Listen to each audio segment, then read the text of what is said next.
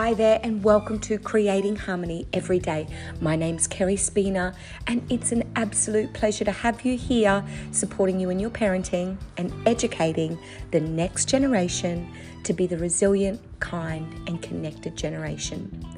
Today's episode is on playful esteem, and there's so much research on how important play is. We've got some amazing advocates all over the world. Teacher Tom, Maggie Dent, all sharing and spreading the message of how important play is in our education systems and in our home life. And Diana Loomans wrote a beautiful, beautiful passage in her book, one hundred Ways to Build Self-Esteem and Teach Values. And she calls it playful esteem. And I really love her message in this book. I actually really love the whole book and can highly recommend it for parents and educators. Play keeps us vital and alive. It gives us an enthusiasm for life that is irreplaceable. Without it, life just doesn't taste good. Lucia Cappuccioni. So children learn and grow through play. We know this. We see them playing and they build their imaginations, but they start playing with one thing and then it builds and scaffolds and leads into other things.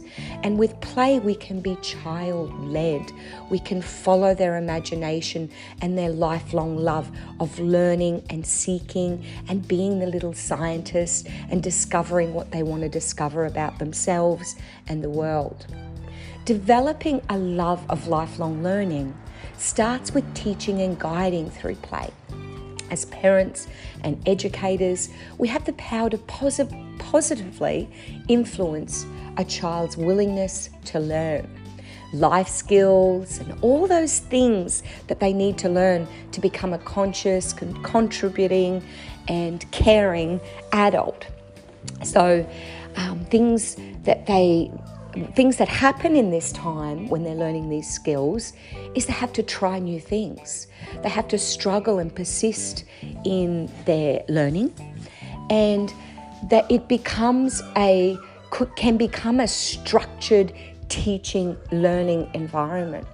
Whereas through play, the children can learn through musical, spontaneous musical um, guidance. They can learn through flexible and guiding transitions. They can learn social skills and emotional skills by being able to just be in the moment while they're exploring themselves and others. And we are there to help them with their well-being through that play. So learning is fun, and learning can be fun when play is with it. With play, we get to lighten our load of responsibility to make more space for fun. A prominent psychologist was once asked if he had any advice that might help families get closer. He replied, "Laugh fifteen times a day. The family that plays together stays together." The following um, thing I want to share with you is the playful Bill of Rights that was written um, for the child in all of us. You now have the right to let your hair down and let your inner kid out to play whenever you want as well. And here they are, the playful Bill of Rights. All children deserve one, the right to move freely and expressively. And this is what we do so beautifully at Kids in Harmony in our program. We, we understand the child's brain and development. We know they're wired to move and explore and express. We know they don't know their little feelings. They're learning them and they're free to express them. Their, their emotional well-being is safe with us. So number one, the right to move freely and expressively. The right to be safe with loving touch. And this is really beautiful because we can guide our children with touch. We can support them through touch. We can hold their little shoulder. We can come down and hold their hand. We can ask them if they want to hug. We can stroke their hair. Um, they have this right to have physical safety and feel safe in our care. And that's number two, the right to safe and loving touch. Number three, the right to positive mentors and teachers. And when we look at positive as a word, we think of connection, connected, committed, um, loving mentors and teachers. And that's what we do at Kids in Harmony. We want to be that safe place for children to fall. And we want to be that guide that, that can see that they're capable of being themselves and reaching for their, their little goals and learning, their, learning what they want to learn and need to learn. And number four, the right to free time for daydreaming and play. And you hear often Um, parents and educators, children starting really young saying they're bored, I'm bored, I'm bored. And it's such a seizable, um, teachable moment, because it's something to celebrate boredom. It's better than anxiety or stress. It's just that, that the child um, is, a, it's okay for a child to feel bored. It's an emotion. They're well and truly um, able to have that feeling and express it and to say it out loud. And then if it's limiting and not supporting them, you can guide them into enjoying their free moments, enjoying doing nothing, enjoying laying and, and being able to daydream and play and see where that takes them. And number five, the right to be creative and artistic. And creativity is so beautiful and has so many elements. And when I think of creativity and being artistic, it's not all about finger paint and um, drawing and glue guns and stick glue. It's also about helping them to problem solve, and that's what play does. They become creative little problem solvers when they're out in the sand pit and the, then the, the rocks won't stack, or they're trying to make their their sandpit tower and it keeps falling over, and they have to find creative ways to keep the sand tower up, or call a friend over. This social interaction and collaboration and cooperation that happens in play. And um, thinking of creativity as uh, uh, problem-solving strength as well. And then of course that right to be creative and artistic, to be themselves and to to build trains, stations and cities, and be artistic in their thinking. And number six, the right to full expression of feelings, which I touched on earlier about ex- being expressive. And children are not born knowing their body parts. They're not just like they're not born knowing their emotions. And when they're feeling their emotions, they actually don't know how to name them sometimes, depending on their age. And as adults, we can be uncomfortable with their big feelings, especially if it's anger, because it can feel like a child is powering over us, and there enters a bit of a power struggle um, where someone needs to win, or you don't want to feel like your child or, or a child has control over you. And this is really, really important um, to power with children. And very big, uh, one of the guiding principles in my choice guidance um, approach is power with. Having, learning how to have a, a healthy balance of power with people.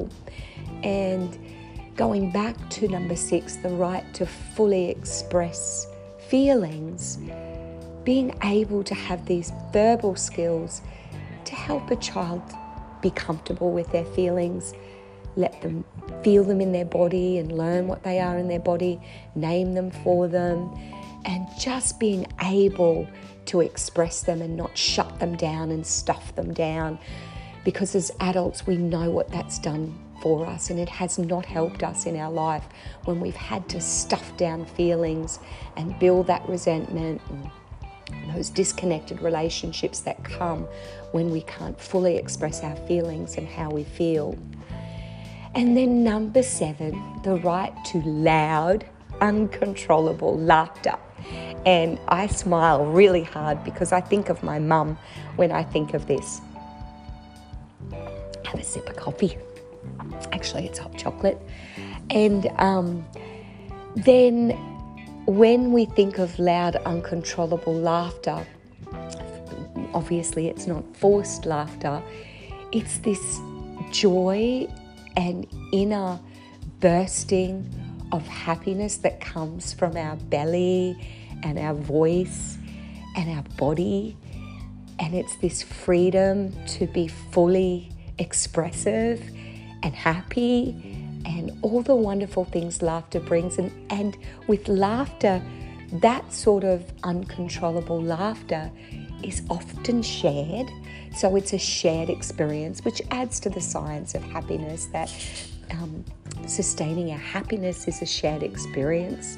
So the right to loud, uncontrollable laughter. And think of the people in your life and the times in your life where you've had this, and, and conjure up those memories of what it means. And I know with my mum, we get in uncontrollable laughter, and sometimes in the most inappropriate times, and it's really, really difficult to stop.